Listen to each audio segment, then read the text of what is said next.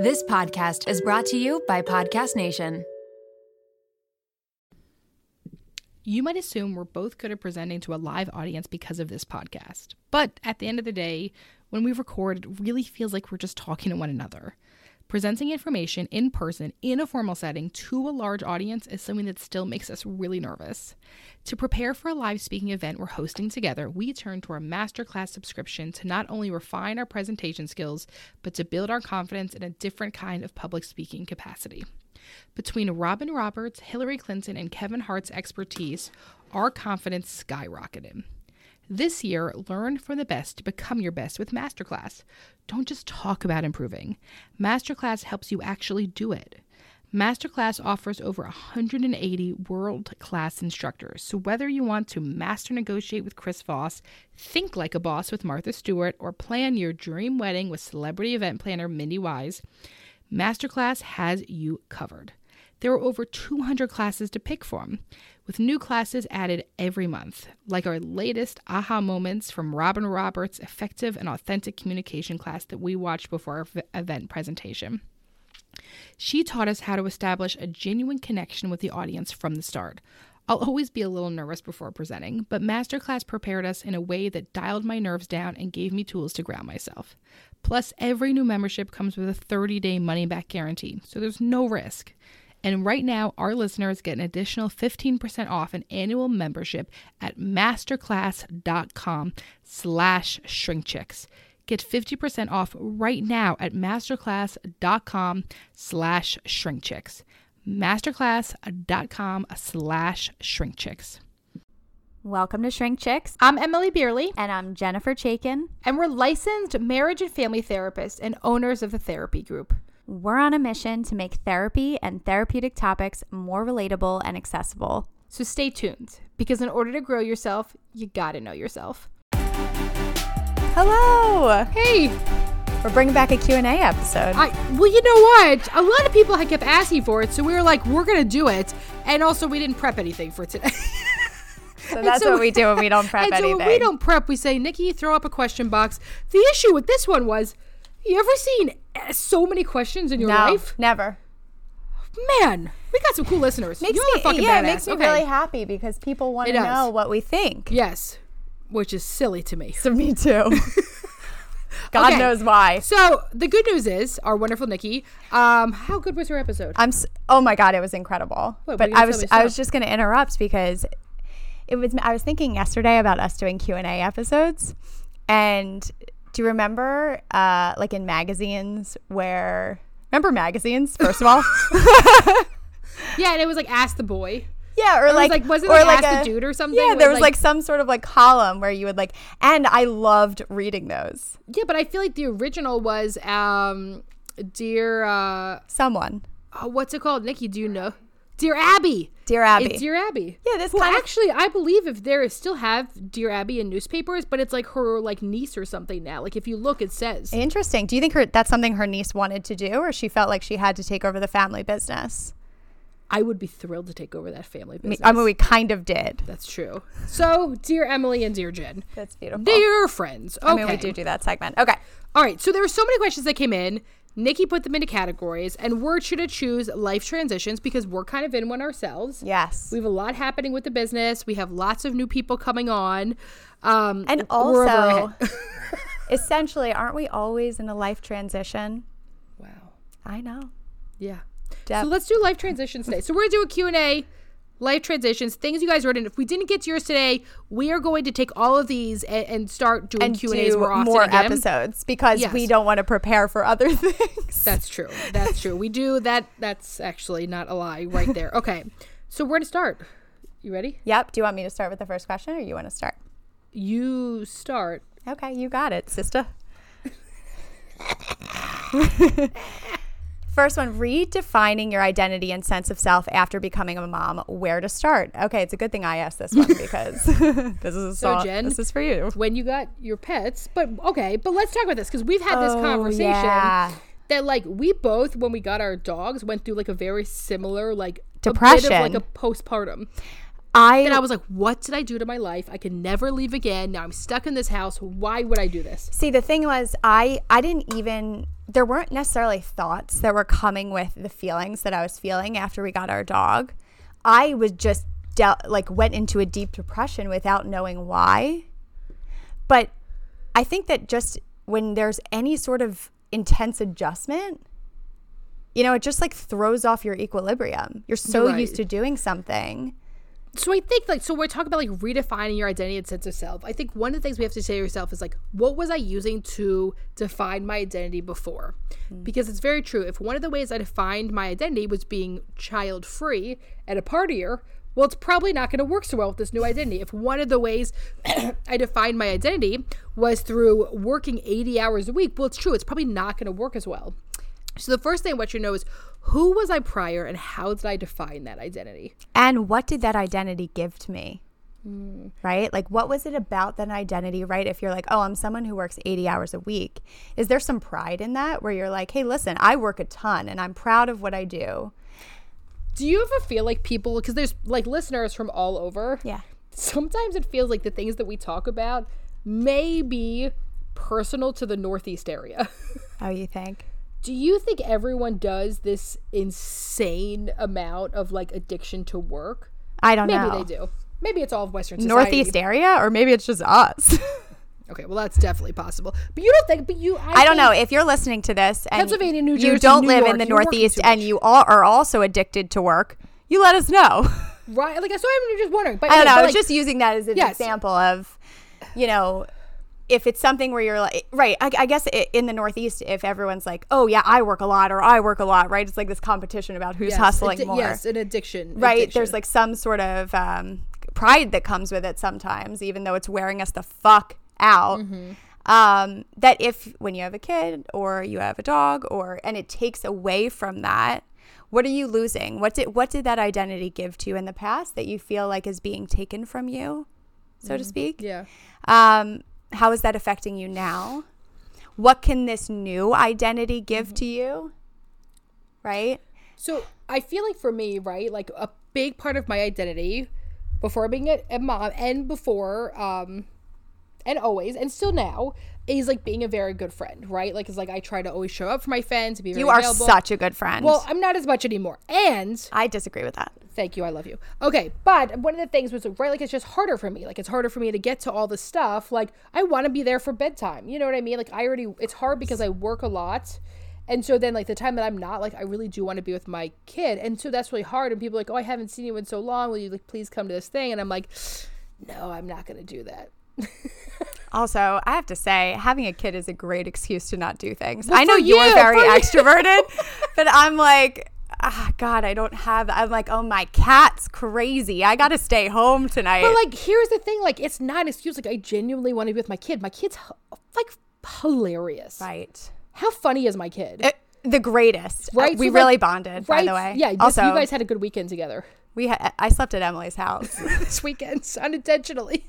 for the first time. Well, your husband was supposed to drive home, and then all of a sudden we saw him with a glass of bourbon, and then And all of a like, sudden I was like, "You're welcome to my guest room." Your guest room was so comfortable. Thank you, but you had already brought the dog, so it was a very easy thing. To Totally. And you know what? I don't define myself as someone who sleeps over people's houses. and so I had to redefine myself in those moments as someone who now has adult sleepovers. yeah, you were like, I guess I'm gonna have to be flexible for safety. I mean, you guys could not drive home. No, there was no chance. Yeah. But you know what? I was also thinking like something about We do not endorse drinking and driving. not at all. Um, something about like the podcast, for example. We've had to kind of def- define ourselves in a lot of ways, right? Like I did a whole episode about being child free. It's like I'm the It's so child free one. Yeah, you are the child You're the one with the, the kid. yeah. And Right? it's like if I, I, I'm not questioning this, but if I were were to ever be like, oh, actually, I want to have a kid. Oh, but people think you're like a Yeah, betray- I would have traitor. to redefine my I- entire and I wonder identity. who that would disappoint too. Probably a lot of people. Right? Like all these people like, oh, but Jen was so Yeah. sure of her child free stance. Now all of a sudden she's gonna have a kid, right? So it's true. So if you define yourself as the one who's always available for work or always available for your friends, and then you become a mom or something else happens in your life, where the hell am I gonna start to figure this out? So what I want you to look at where you defined before, what that did for you, how that protected you, what was the function behind that, And how could that work in addition to motherhood? Right? It doesn't have to be that it's ignored because of motherhood, but it's going to have to be adjusted in some ways. It changes. And um, it goes into another really good question that somebody said that I want to actually pull at the same time because I like Please. them together. Um, and uh, which was boyfriend and I want to get engaged and have kids soon, but I'm afraid to lose current lifestyle, money, and freedom. Right? And I think that these go together because there is a lot of fear about like what is going to happen when we go. One, what's going to happen when all of a sudden we don't have free- when you have a kid, it really does change. You can't just like go out to eat. You're like, oh wait, because they got bedtime or something, right? Like like things happen. So it's true. It does shift, and there's grief in that. There's grief in who I was before this transition in my life, and there's grief afterwards. And so, what would that look like? So, one of the things you have to say is like things will be different with my partner and I.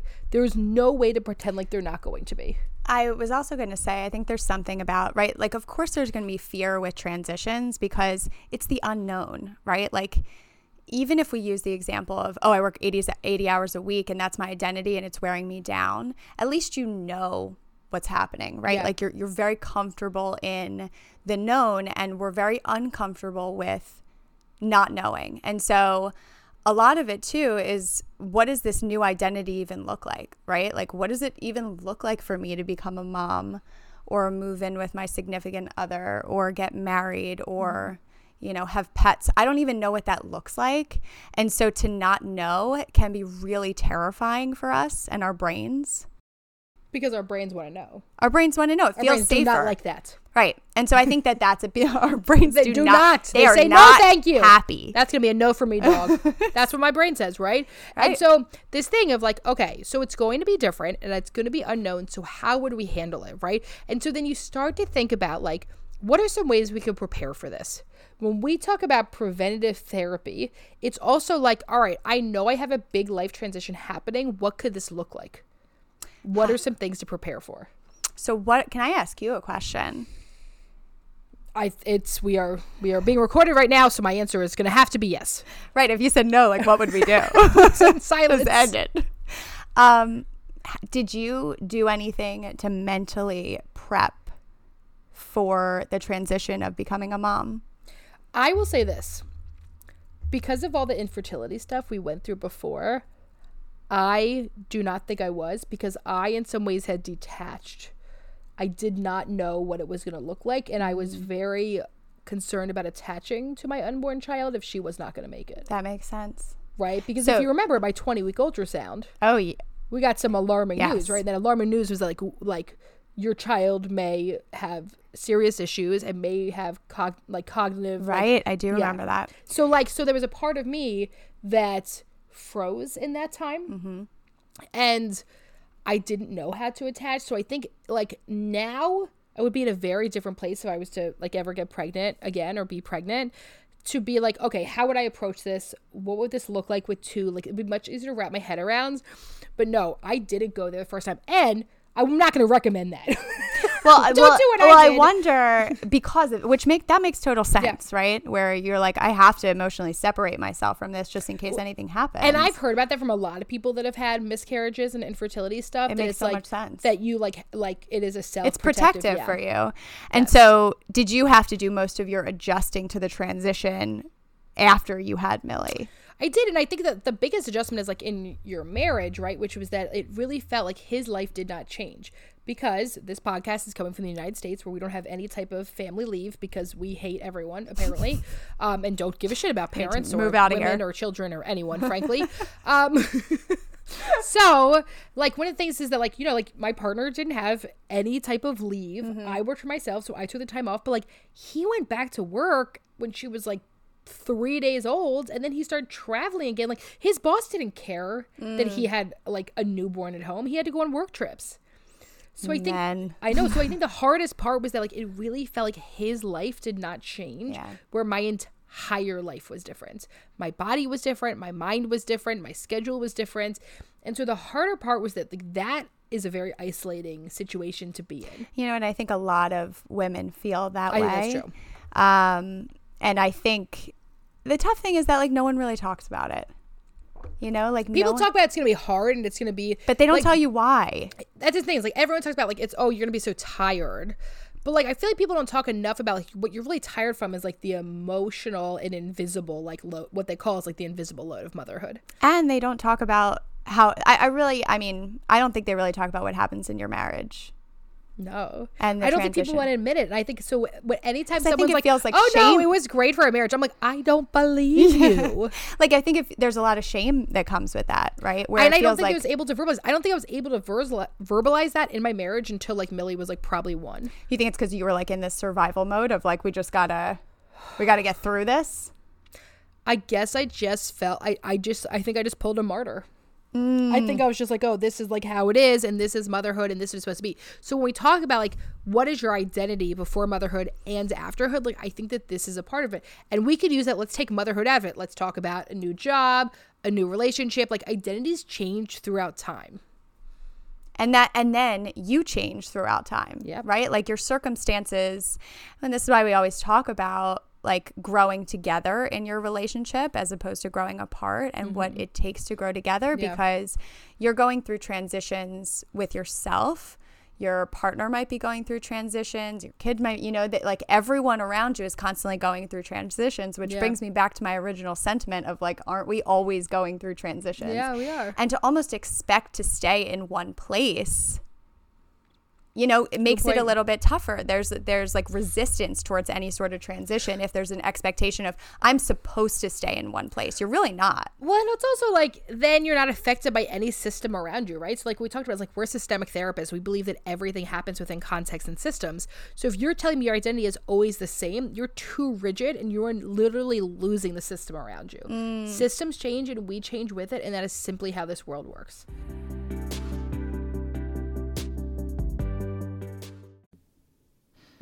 Anyone else feeling like the mental load of making dinner, the planning, the shopping, the prep, figuring out the timing? it's a little heavy to carry, huh?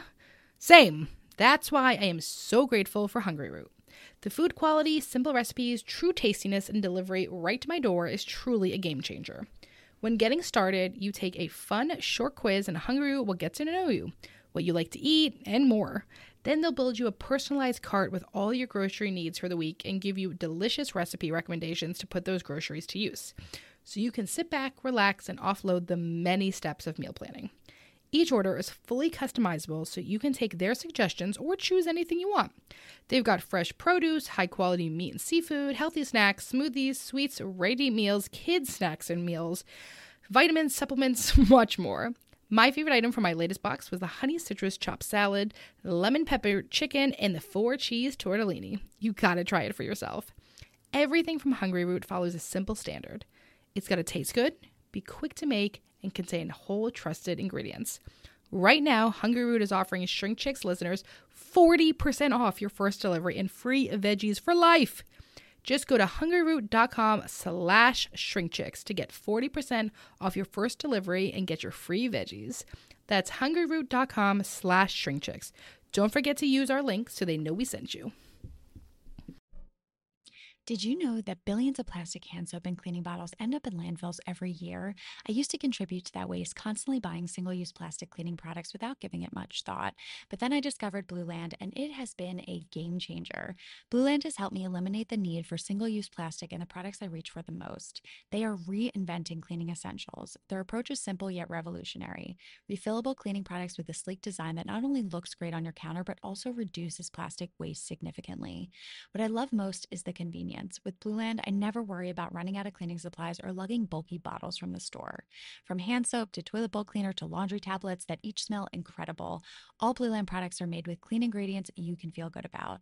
I was blown away when I received my first Blueland order. I immediately filled the bottles with water and their tablets, which was so easy to try everything out. And the ingredients are clean, the scents are refreshing, and the packaging is just so cute. Blueland is trusted in over 1 million homes, including mine. If you're ready to make a positive change for the planet without sacrificing cleanliness or convenience, Blueland has you covered. Blueland has a special offer for our listeners. Right now, get 15% off your first order by going to blueland.com slash shrinkchicks. You won't want to miss this. blueland.com slash shrinkchicks for 15% off. That's blueland.com slash shrinkchicks to get 15% off.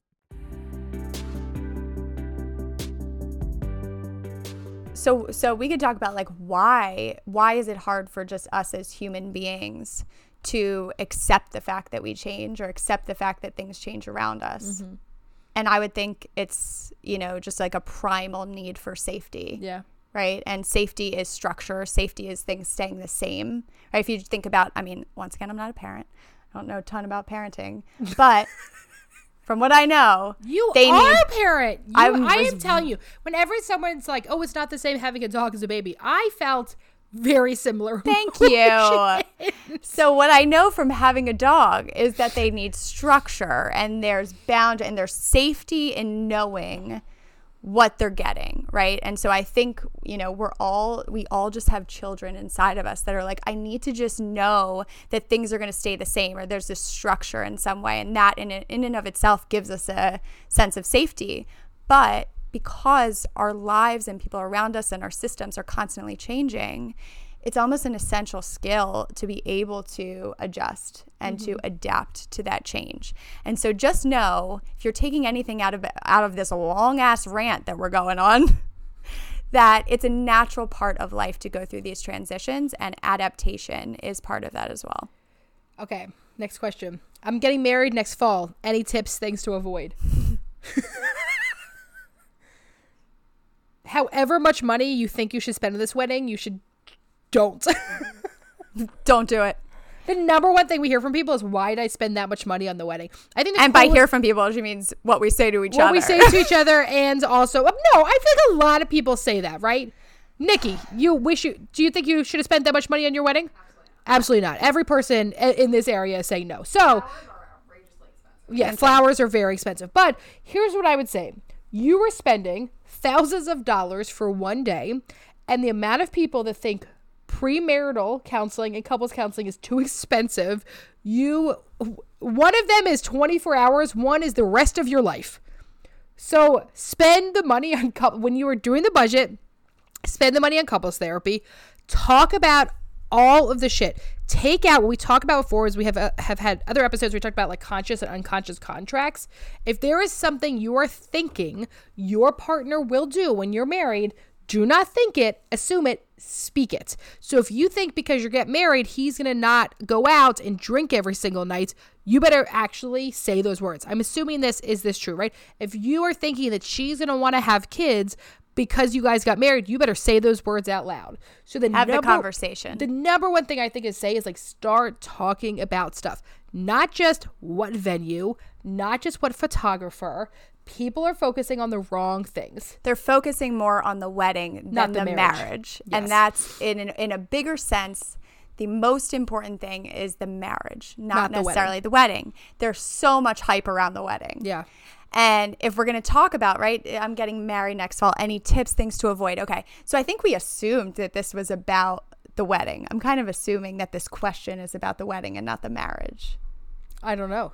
Right? I'm getting married. now. I don't know. So if we take that assumption, Well, I mean, okay, so any tips? Talk about talk about every single thing that you th- are making assumptions about in your relationship.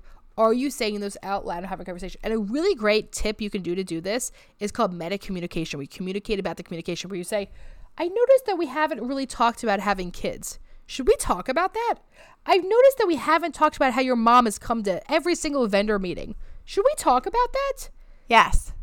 You're talking about all of the things that you're not talking about. Yes. Um, I would say tips for the wedding, though. What tips would you give for the actual wedding? Because I have Eat thoughts. the, it, drink water and eat. Drink water and eat. I love that. But Well, I would wait, say, what's yours? well, I'm going to say listen to yourself throughout this entire process of wedding planning. Okay, think can I bring something up? You might Please. get mad at me though. Oh, God. Oh, no. Okay, it's okay. Do it. We You can always ed- you can edit it out if Okay, you okay, don't tell like me. me showing this up for the record. tell me. When you first went to try on wedding dresses, Yes. your you loved a dress and your mom didn't like it. Yes. Do you wish you went with that dress? No, Okay. You looked hot in it though. I know. Your boobs look great. Thank you. uh, that was really hard for me. That was hard. I right? also made it a point. I'm just you went by yourself. I uh, I went all of my wedding did all my wedding dress shopping by yourself. myself. I also didn't have bridesmaids. I Yeah. did not have a bachelorette, party. or, uh, bridal shower. I made it a specific point to say That's because you saw how horrible my experience was. yes. I was so anxious. Not that my uh, like I had a lovely experience. Great right? It was time. So many beautiful thing, but the idea of everyone about me was too overwhelming. when we were at uh, Emmalee's um, I had a panic attack. my bachelorette, party, she pulled me aside. She was like, "I can't, I can't do this. I can't do this." Like it's just, and so I I kind was of, sobbing in the shower. I was so overwhelmed. I kind of knew this about myself too. That like, even if people were like, "This is about you, whatever you want," I would not be able to set those boundaries for myself. I'd be so concerned about everyone else. Yeah. So in order to set those boundaries, I said, "I'm not having bridesmaids. I'm not because it, it's just going to the best gift you ever gave us. So the one thing I did was I went wedding dress shopping one time with my mom, and The rest was about yourself. and the rest was about me because you know I wanted it to be about me. And she didn't like this dress that I really liked, and it was so hard for me. Like I had a really really tough time with that because it was like the one thing that I didn't want to infiltrate that process, and I was just like, I, and I was kind of doing it for her. Yeah. You know, I wanted her to be, you know, in the process. But um, am I I'm still kind of happy I didn't go with that dress. But I probably wouldn't have been able to breathe in the end. That's why my tits looked so good. it was like a full course. yeah, yeah. Um, but but yeah, that was really really hard. So I would say it, it's so easy and it happens so often that other people make your wedding about them. Yes. and It's a lot about pleasing other people. It's a I mean, lot about pleasing oh, other people. your grandmother is important for her for it to be in a church. Right, Oh, and it's you really need a- you important need for a my rabbi or band, to do right. it. Yes.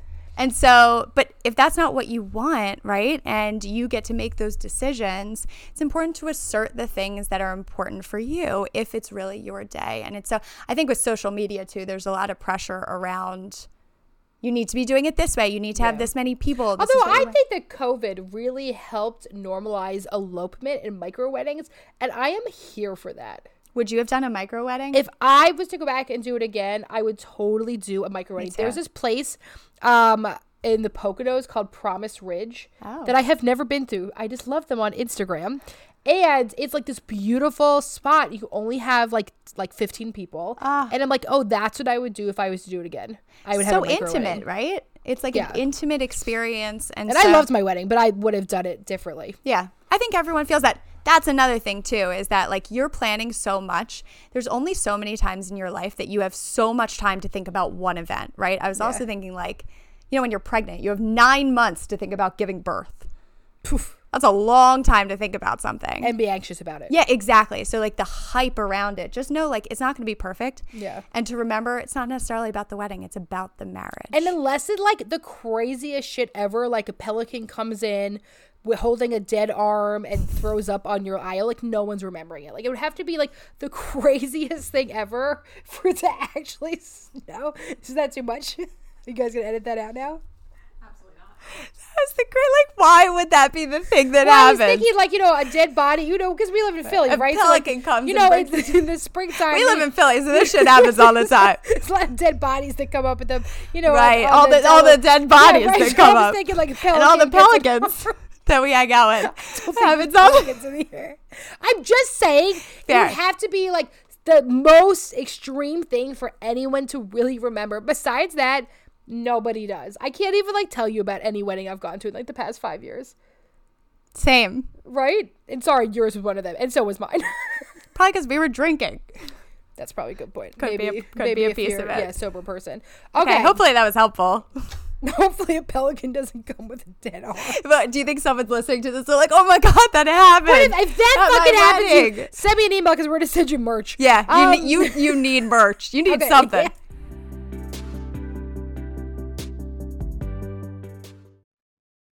A really fun fact about me that you might not know is that if I let my hair dry natural, it is a frizzball mess, which is one of the many reasons I absolutely love Prose. I truly never thought that I would be able to embrace my natural hair texture. Ever since I switched to a custom hair routine with Prose, I've noticed so many benefits. Less frizzy hair, yes, but beyond that too.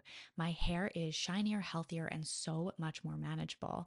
Filming the podcast every week makes checking out my hair unavoidable, and I felt so much more confident on camera thanks to Prose. Prose is made for people, not hair and skin types. Personalization is rooted in everything they do. The custom shampoo and conditioner combo, plus the hydrating leave-in conditioner and hair oil, keeps the frizz at bay. It also makes for the smoothest blowout. People keep asking me if I got my hair cut, or went to the salon, which is, of course, the highest compliment. Prose isn't just better for you, it's better for the planet. They're certified B Corp cruelty free and the first and only carbon neutral custom beauty brand. They even have a review and refine tool which learns from my feedback and adjusts my formula to keep up with the seasons and changes in my life. I used this feature when I moved to my temporary house in New Jersey back to my house house post construction project in Pennsylvania. Environmental factors like water source is something that Prose takes into consideration with their customization so it was very cool that I had the ability to update my location. Prose is so confident that you'll bring out your best hair and skin, and they're offering an exclusive trial offer of 50% off your first subscription order at prose.com slash shrinkchicks. So you get a free consultation, then 50% off at prose.com slash shrinkchicks. That's P-R-O-S-E dot com slash shrinkchicks. I am thrilled that the weather is finally warming up here in Philly. I went to switch out my closet the other day from my fall winter wear to my spring summer wear and noticed that I very much needed a refresh. So thank goodness for Quince that allows me to update my wardrobe for the long haul without spending a fortune. Now I have a lineup of timeless pieces that keep me looking effortlessly chic year after year. I refresh my closet with the high-waisted linen shorts that come in multiple colors and patterns, the comfiest cotton tees, and my latest favorite, the smocked mini dress. And don't miss out on on their accessories, Quince has the coolest sunglasses and 14 karat gold jewelry to complete any look. The best part all Quince items are priced 50 to 80% less than similar brands. By partnering directly with top factories, Quince cuts out the cost of the middleman and passes the savings on to us. Plus, Quince only works with factories that use safe, ethical, and responsible manufacturing practices and premium fabrics and finishes, making me feel even better about my purchases. Get warm weather ready with Quince. Go to quince.com slash shrinkchicks for free shipping on your order and 365-day returns. That's Q-U-I-N-C-E dot com slash shrinkchicks to get free shipping and 365-day returns. quince.com slash shrinkchicks.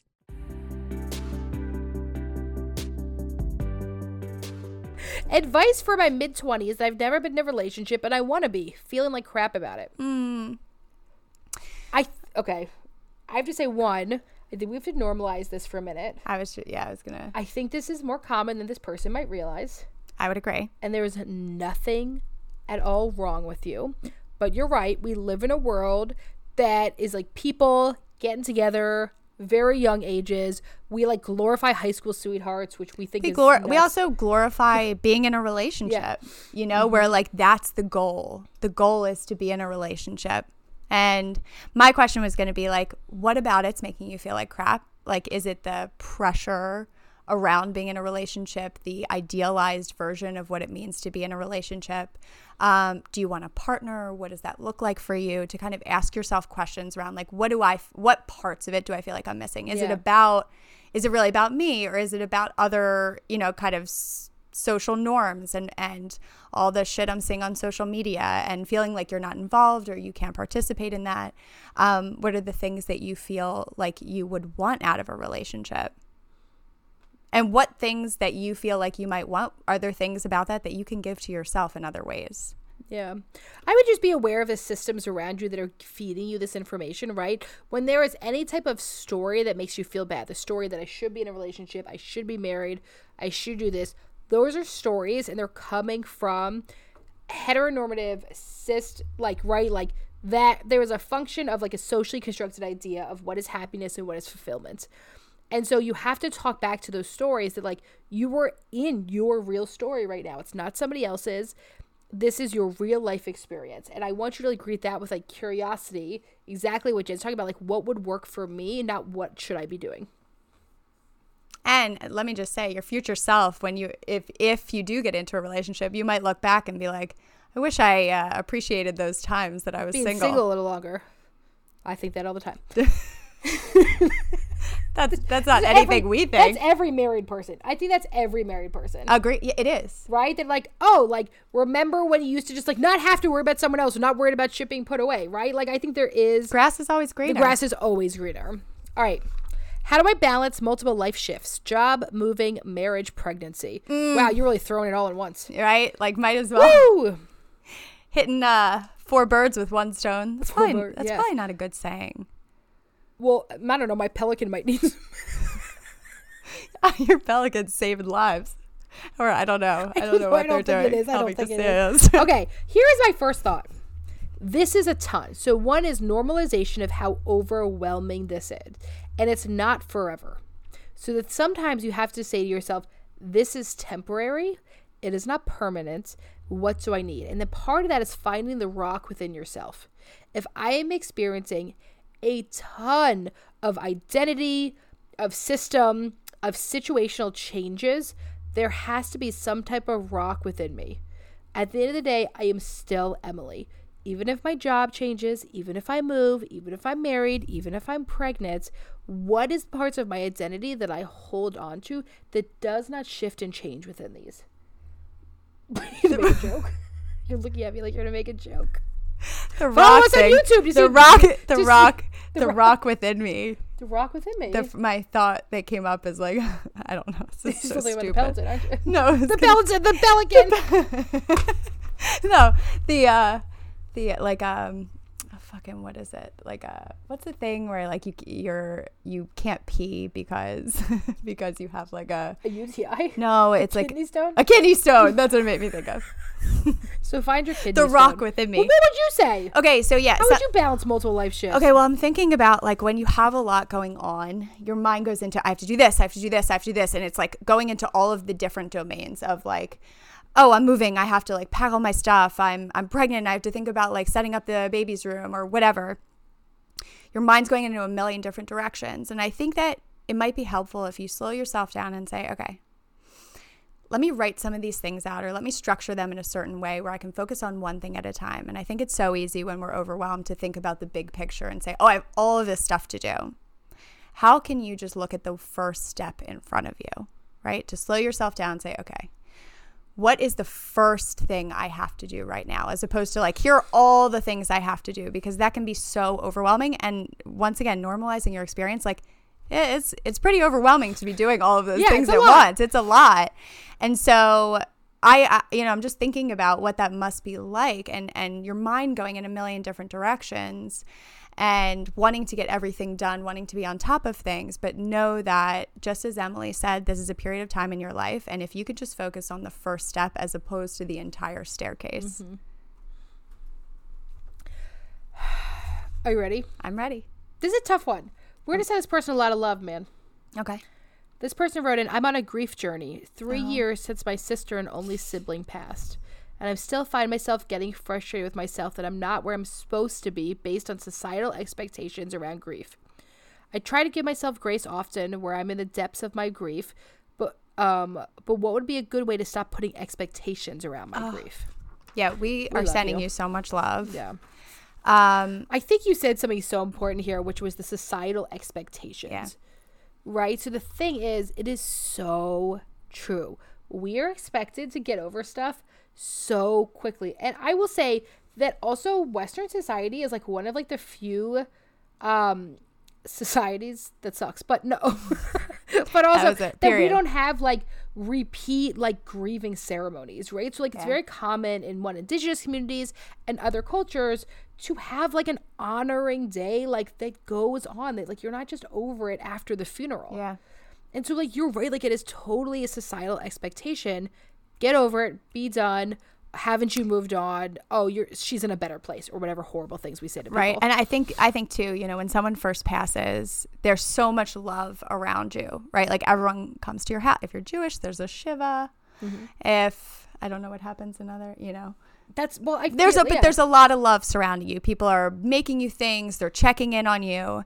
And i think after some time people stop checking in on you right? And you're like oh you know as people kind of pull away or they forget about it or they're not bringing it up as much you know like 3 years after someone dies people aren't saying to you like oh how you how are you doing with that? And so I think sometimes as the support pulls away, we start to develop this expectation of, oh, because people aren't asking me about it, it means I should actually be getting over this, when that is not true.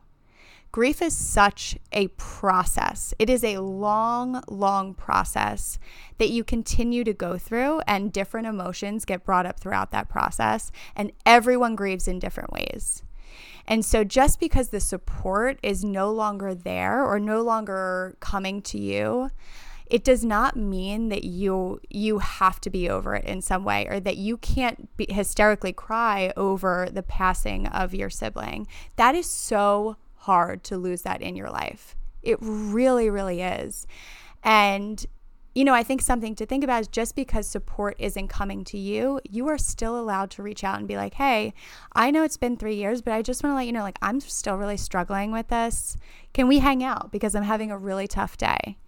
There's a great organization called the Dinner Table. Have you do you have anyone who's used this before? No. Which is really cool. And so it used to be in person. I do believe they're currently virtual, as many things are right now. But it used to be like in different cities, like you sign up for like a dinner table and it's all people that are grieving. And so you go to these events, it's like a potluck, and you talk about the person you've lost and it's all other people that have also lost somebody and so it's a way of being like oh, how do i bring it to the dinner table like it's not it's not the same. It's not is acceptable everywhere. So this is a grief center place. So it's called the dinner table. So if you have lost someone or interested, We should link it. in connecting. Oh yeah, we'll do a we'll do a swipe up and make sure people put in the show notes and stuff. I also wonder too if you know in your family if if your family's no longer talking about the grief or if other people are going friends aren't checking in. yeah, if no one's right or if your family you know the people are also going through a similar grief um, or maybe no longer talking about it just because people are no longer bringing it up doesn't mean that you can't bring it up and say like hey i'm still really struggling with this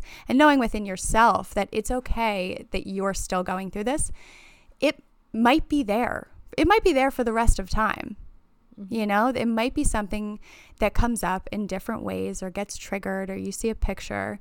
And that's okay to allow yourself to feel the feelings that are coming up in space that feels safe for you. We're almost at the end of our time, but we were gonna answer something. But let's do let's do what's the path to becoming an LMFT because a bunch of people asked about this. Okay. Um. Okay. Nikki's looking at me like I shouldn't be doing this one. is that okay? I'm like, wait, did I miss something? I'm Are oh, okay, I'm like, okay. So because a bunch of people asked in, and I feel like a lot of people have asked, if you want to become an LMFT, that is what Jen and I are. You're gonna go to undergrad for something. Frankly, it doesn't really matter what, but you know, a nice psychology of human development always works at undergrad in. You're gonna have to take some type of um, statistics and abnormal psychology to If- get into the program. Yeah. So if you do that in undergrad, it can transfer into your graduate Yeah, but like let's say you went to school for like I don't know engineering or something. You're gonna have to also make sure you take um, abnormal psych and statistics. Which to let me get tell you, we don't use statistics at all. Well, you also just told everyone that we barely read. So Did I? that's not true. I'm in a night class. I have to read freaking research every week because of this effing night class I'm in. Which I would like to say for the record, I'm in a night class, a virtual night class, and I got in trouble for chewing gum last week. Oh my God. With my mic off. How were you chewing? I don't think like that obnoxiously. Like, show me your mouth. Show me the mouth. That's not bad. Could be right. I, I was picturing you like, I don't. Do I chew gum? You No, seen me chew gum? actually, I don't think I've ever Neither have seen I. just chew- happened to be. I was wondering, like, it was on my desk, and I was like, "Oh, gum." don't. I don't. I was like, "Oh, look, some gum." My That's husband, I I think, was left so it there. surprised when you told me I know. that story. What was happening? Okay, so you're gonna go. So you're gonna go to some type of undergrad, and then you're gonna apply to an MFT program. Uh, They're often called CFT, couples and family therapy, because it's more inclusive. But the actual licensure is called MFT. I don't know why there's a difference, frankly. Um, there's amazing. There's lots of good programs. You want to preferably go to one that's COAMFTE accredited because it helps in the licensure process. I would also say something to consider is asking a student who already goes to that program what their experience is. and they if they like it. and if they like it and something that was really wonderful in our program is it provided us with an internship program that was connected Mm-hmm. So yeah, so do they help you find internship because you're going to need 500 hours during that time, um, half individual and half systemic, so working with couples or families. And so if you have a program that's a built-in internship, it's much more helpful. If not, you come and apply to a place like us and you do your hours here or other places, right? There's like lots of places that take sites yes on. and after that depending on the state you need a certain amount of hours um, Pennsylvania is 3,000. In And Pennsylvania, after you graduate, 3,000. then you spend 3,000 hours to get your licensure, and you have to spend three th- yeah 3,000 hours and then 150 hours of supervision um, with an MFT. And then you take a test about things that you never use clinically. Yes. And then you're an LMFT. And you win. And then and then you win. but there's a there's a million different things. You can have an LMFT, you can be an LPC, you can be an LCSW. There's so many different ways to like be licensed. Why did you choose LMFT? Oh, I, for the sex therapy. Oh yeah, yeah, yeah. Yeah, I I mean I chose the program in general for sex Yeah. therapy. Why'd you? Me too. And for couples. Yeah, yeah. I really want to work do that. Yeah. couples work. So that's it. Okay, So cool. yeah, if you want to do a couple, if you specifically know you want to work with couples and families, MFT is the Highly way to go. recommend MFT. That's it. That's the Um, episode. That was it. So now, if you want to transition in any of those ways, Oh. there you are. Um, but we're going to continue to do some Q&A episodes because we got a million questions. So if your question didn't get answered, tune in for another episode. Yeah, there's 40 more on here. Yeah, there's a million. So we'll definitely do another episode. If this was helpful for you and you think it would be helpful for a friend, feel free to send it on over. Um, don't forget to rate, review, subscribe, and it's now follow on Apple Podcasts. Thank you so much for tuning in. And remember, to grow yourself, you got to know yourself.